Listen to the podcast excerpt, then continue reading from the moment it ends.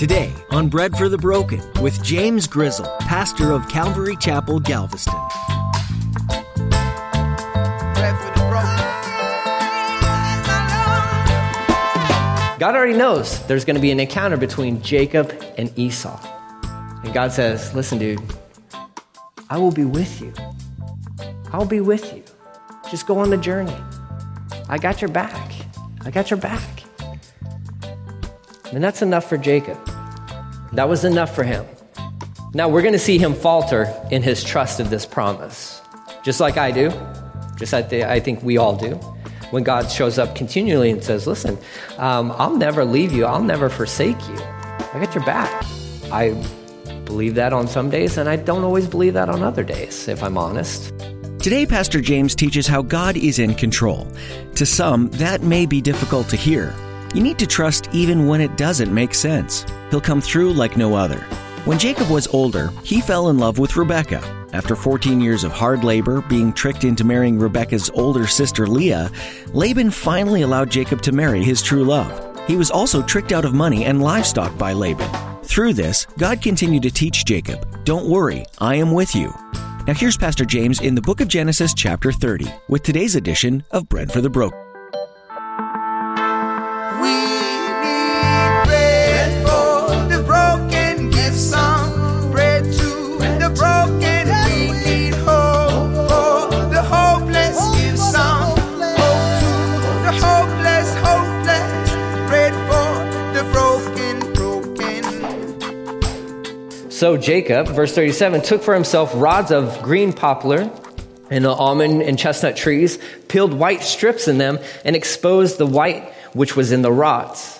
And the rods which he had peeled he set before the flocks in the gutters, in the watering troughs where the flocks came to drink, so that they should conceive when they came to drink. So the flocks conceived before the rods, and the flocks brought forth streaked, speckled, and spotted.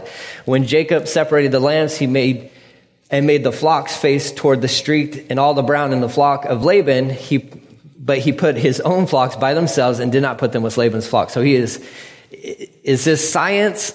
I, I don't know. Does, does this work? I have no idea. I'm not a rancher. I'm not a farmer. I don't, I, no, I don't think. We know we're going to be told in chapter thirty-one what actually happened. So is he doing this to kind of trick Laban's herdsmen and thinking like, oh, that's how you do that? Oh, that's weird. I didn't know if you peeled some strips of bark off of that, that that would produce speckled and spotted lambs. It's probably, that's not, that's not what's happening. But here's Jacob, and he's doing this for some reason. I don't know why. I'm going to be honest with you. I have no clue why. I read commentaries on this, and nobody knows why. Nobody understands this totally. There's th- different thoughts and all that stuff. We just know Jacob has spent a lot of time with the, these flocks, and he's a really smart guy. And he knows what he's doing. He understands something that these other herdsmen, they don't have a clue about. They don't know. So he's setting this all up, and the, the flocks are giving birth to speckled and streaked and spotted ones, and, and his herd is growing, and he's separating them out from Laban's flock. Verse forty-one, and it came to pass whenever the strongest livestock conceived that Jacob placed the rods before the eyes of the, li- the livestock in the gutters, that they might conceive among the rods. But when the flocks were feeble or weak, he did not put them in. So the feebler were Laban's and the stronger Jacob's. Thus the man became exceedingly prosperous and had large flocks, female and male servants and camels and donkeys. So he, he has this brilliant plan. He does this. And as he's taking care of the flock, and yeah, his uncle, his uncle thought he got one over on him. Jacob's like, I'm not worried about it. Jacob ends up with the strongest flock, a hundred times stronger than what Laban had, even originally. So Jacob's just, he's just doing his thing, and he's taking care of these, and, and the Lord is blessing him. The Lord is blessing him. He is blessing his faithfulness in his work. He was willing to work, and he was willing to do, like, okay, I'm just gonna, I'm just gonna keep my mouth shut, and I'm just gonna do what I'm supposed to do. That's what I'm gonna do. And Lord, this is, I'm trusting you in this whole deal. He gets blessed by this. He gets blessed by this, and, and is, it, the, that word there, exceedingly prosperous. I mean, there, there's a lot behind that. It's just a, an abundance that is taking place there. And we remember the promise at Bethel where God says, listen, I'm going to take care of you. Jacob could have had it in his brain of how that was going to look, right? We do that sometimes. We do that sometimes. Maybe the Lord shows up in your life and he says, listen, I don't want you to worry. Actually, he tells us that a lot in the Bible. He says, I don't want you to worry. I'm going to take care of you. You see the birds outside? Are they stressing over food? No. I got them. What about the flowers of the field? Are they worried about how they look? And when they blossom, the beautiful colors and all that stuff? I clothe those things. So why are you worried about it? So Jacob maybe have in his brain, like I often do, I'm like, okay, Lord, um, yeah, you know what? I know you're good, and I know you're going to take care of me, and I think it's probably going to go like this. Boom, boom, boom, boom, boom. That's that's how it's going to go, right, Lord? And he's like, well, do you want that, or do you want my plan? Because my plan is sometimes exceedingly abundantly above all that you can ask or think. Which one do you want? You want your plan? It's cute. It's not, you know, not that impressive. Or do you want mine?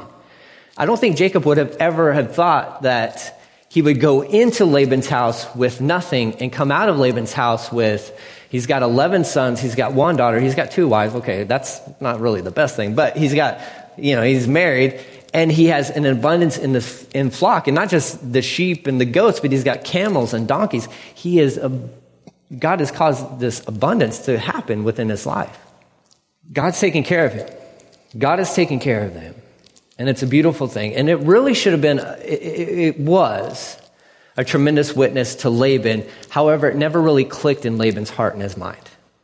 There he had in his house, so to speak, a, a man of God, a man who had this tr- brilliant encounter with God that nobody else has ever had. And he's being blessed because of it. And the whole time, all he thinks about is himself. How can I get more? How can I get more? How can I get more? You can accumulate so much wealth and so much stuff on this planet, but then in the, in the end of it all, you got nothing. You can't take it with you. Enjoy it while you got it, Laban, because none of it's going with you. None of it. Now, had he surrendered his life to the Lord because of the witness of Jacob, well, there would be treasures in heaven waiting for this guy that, that the, the treasures of this earth just don't even compare to. They just don't even compare to. But he missed it. Just totally missed it. Too consumed with himself. Too consumed with himself. But the time has come. Jacob is frustrated. You've ever been there? Just frustrated? You're like, Lord, I know you're calling me to go win. I lived that way. I don't know for how long. But before we moved down here to Galveston, when we were in that limbo stage of like, Lord, we know you're calling us to leave Amarillo. We know you're calling us, but where do you want us to go? That is a frustrating and stressful time in your life. It just is, because you know, like, God, I know you're calling me to take a step of faith. I know you, I know you want me to be somewhere, but when? When, Lord? When? Give me a green light. When's this going to happen? When's it going to happen? I lived that. I lived that for, for so much of my life and, and all the stress and everything that came with that. But then it happens and the Lord says, okay, go. Okay, now go. Now go. Oh, wait, no, not not now, Lord. No, I'm, I'm not ready. I'm not ready. Yeah, all that time complaining. No, Lord, I'm not ready. I'm not ready. Too late. Green light. You better go. You better go. Jacob gets his green light. All this, all the frustration, all the stuff. But he kept his mouth quiet, and he just worked. And the Lord shows up and says, okay, now. Now go. There's going to be some tension in the family. Sometimes the Lord does that to move you on, right? The Lord knows how to, he knows how to work in the hearts of men, even if they're not men who know him. He knows how to work in the hearts of, of all men. Verse one of chapter thirty-one, now Jacob heard the words of Laban's son saying, Jacob has taken away all that was our father's, and from uh, what was our father's, he has acquired all his wealth. And Jacob saw the countenance of Laban, and indeed, it was not favorable. His uncle is like mean mugging him. You know what that is? He's just like staring him down and like, it's just tension, tension, tension. It's not good. It was not favorable toward him as before. Then the Lord spoke to Jacob, return to the land of your fathers and to your family, and I will be with you. Things are getting kind of tense in the house. Laban at one point was smiling, and now he sees how God is blessing Jacob, and now has his, his flocks are abounding. And Laban just knows, man, my nephew just got me. I thought I got him, but he's got God on his side. And you can't get anyone who's got God on their side, right? You might get them for a moment or a few instances or anything, but ultimately, in the end, Jacob wins purely because God is on his side and God's got his plan. And so there's Jacob just working, just serving faithfully six more years, and Laban is just despising him. And so now it's time to go. And God shows up in his life and he says, okay, Jacob, now's the time. You need to leave now because it's going to get bad. The longer he stays, the worse it's going to get. You need to leave now. Gather up your family and get back to the land that I had given to your, given to your family. Don't worry. I will be with you. That phrase, you need to understand, the, for the rest of Jacob's life, that phrase is key. It is absolutely pivotal. God showing up and saying, listen, don't worry, I will be with you. I will be with you, because God already knows what's coming. God already, God already knows that there's going to be an encounter with Esau. Remember Esau, his brother, who's the last thing he said to him was, you're dead. I'm going to kill you. As soon as dad dies, I'm killing you. That was the last thing his brother said to him. No, like, hey, good luck on your journey. Can't wait to meet my sister-in-law, sisters-in-law. Uh, none of that stuff. None of that. When dad dies, you're a dead man. Last thing you heard. God already knows there's going to be an encounter between Jacob and Esau. And God says, listen, dude, I will be with you. I'll be with you. Just go on the journey. I got your back. I got your back. And that's enough for Jacob. That was enough for him. Now, we're going to see him falter in his trust of this promise, just like I do, just like I think we all do, when God shows up continually and says, listen, um, I'll never leave you. I'll never forsake you. I got your back. I believe that on some days, and I don't always believe that on other days, if I'm honest. It's hard sometimes, where you're like, God, where where are you? Like, hello, um, I think, no, I need you to rescue me. He does in certain ways, but God tells him, listen, I'm going to be with you, so don't worry about it. Verse four, so Jacob sent and called Rachel and Leah to the field to his flock and said to them, I see your father's countenance, that has not been favorable toward me as before, but God, but the God of my father has been with me. And you know that with all my might I have served your father. Yet your father has deceived me and changed my wages ten times. But God did not allow him to hurt me. So there was an intention within his uncle's heart to cause his nephew harm. And Jacob's saying, God's been protecting. This bum has changed my wages ten times. Can you imagine that? If you're the place of your employment, you show up and you're like, hey, my paycheck, you shorted me. Oh, well, that's just how it is now. Well, you're going to tell me? No, no, no, it's just, we change your wages. That's just how it is now. I'm like, okay. If that happens ten times, you know what? I'm, I'm looking for another job. I'm like, listen, this is not, not happening. Jacob's like, he stuck with it. He stuck with it. What a man. What a guy. I know he's a deceiver. I know he's got his faults. I know he's got his issues. Faithfully, he served his uncle, who was a corrupt man, intent on causing him harm. Jacob the whole time knows, God's got my back. You can't touch me. You can try to harm me. You can change my wages ten times. But God's watching over me. God's watching over me. So he's telling his, his wives about their dad, and they know all this. Verse eight, he says, if he says thus, the speckled shall be your wages, and all the flocks bore speckled. And if he says thus, the streaked shall be your wages, and all the flocks bore streaked. So God has taken away the livestock of your father and has given them to me. Verse ten, and it happened at the time when the flocks conceived that I lifted up my eyes and I saw in a dream, and behold, the rams which leaped upon the flocks were streaked, speckled, and gray spotted. Then the angel of God spoke to me in a dream, saying, Jacob. And I said, here I am. Verse twelve, and he said, lift your eyes now and see. All the rams which leap on the flocks are streaked, speckled, and gray spotted. For I have seen all that Laban is doing to you. I'm the God of Bethel. Remember that place where you anointed the pillar and where you made a vow to me. Now arise, get out of this land and return to the land of your family. So Jacob has this dream. He has multiple dreams. He's, he's like this dreamer, I guess. He has multiple dreams. And in that dream, he sees what's really happening. It's not sticks.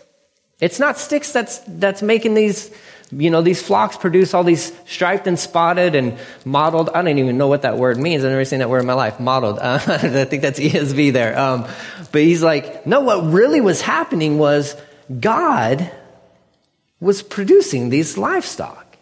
God was the one producing the striped and spotted ones because God made all these animals pop up out of the ground in Genesis chapter one, and he has total control of how they're going to look when they come out.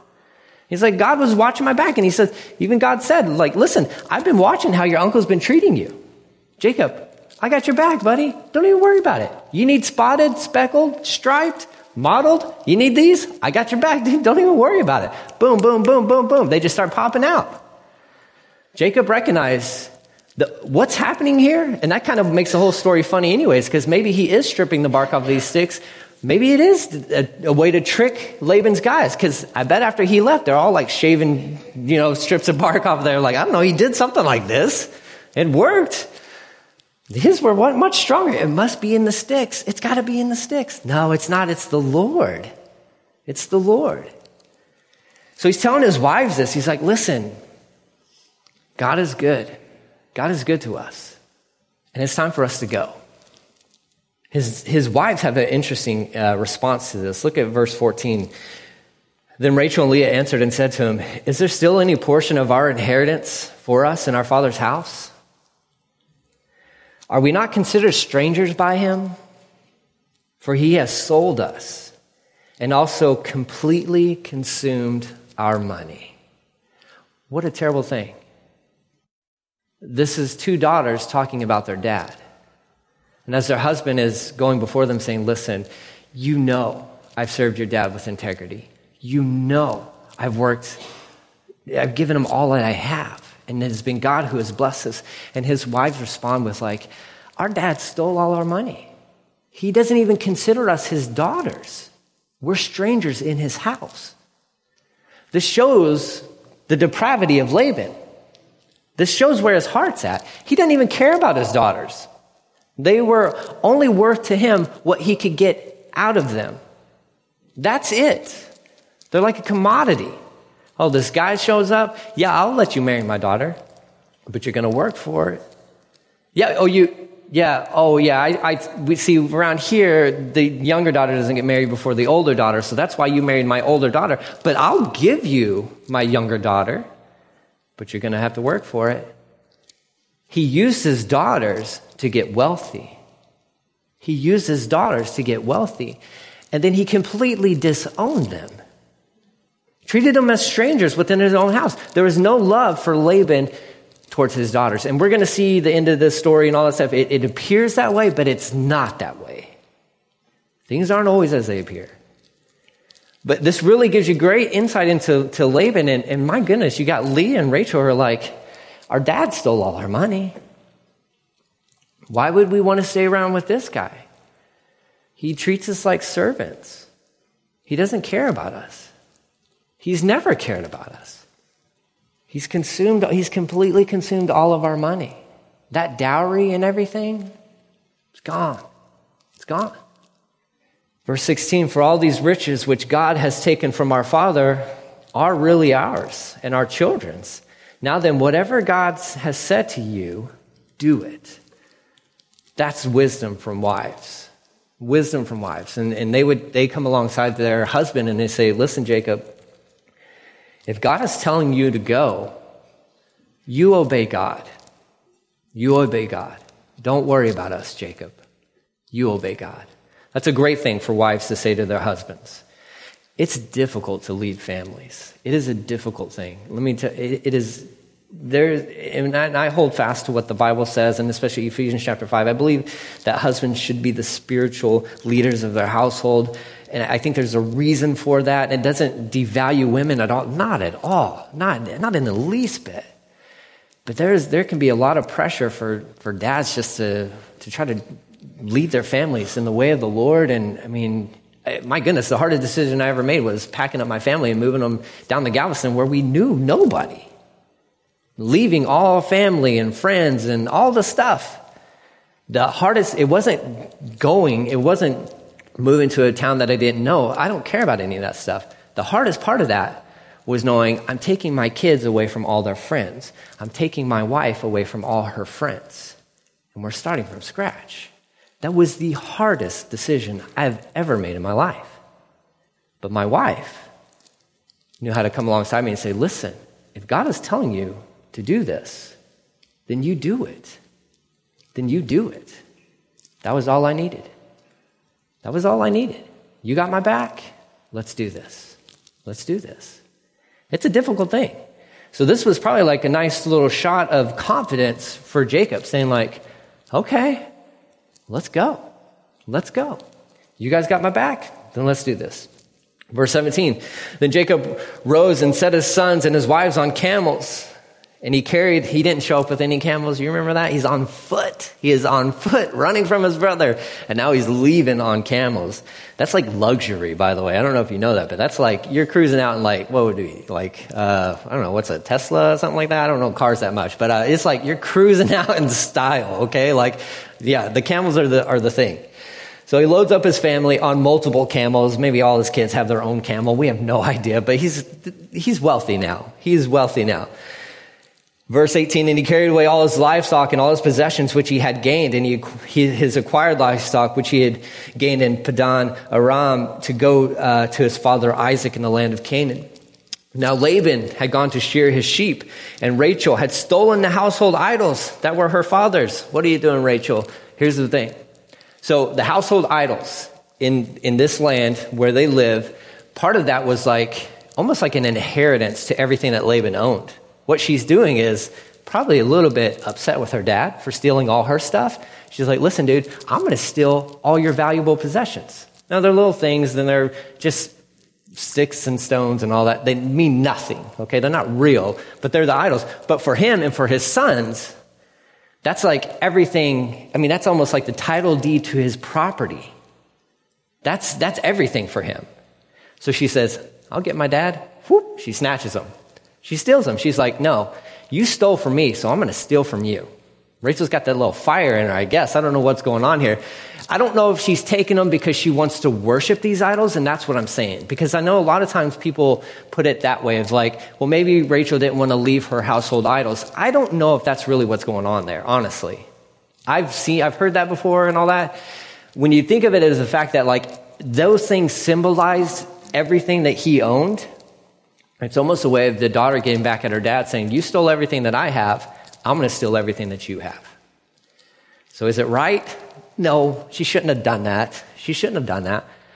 But I, I don't think it's connected to idol worship is all I'm saying. I could be wrong on that, and that's fine. But she's really kind of sticking it to her dad. That's kind of what's going on.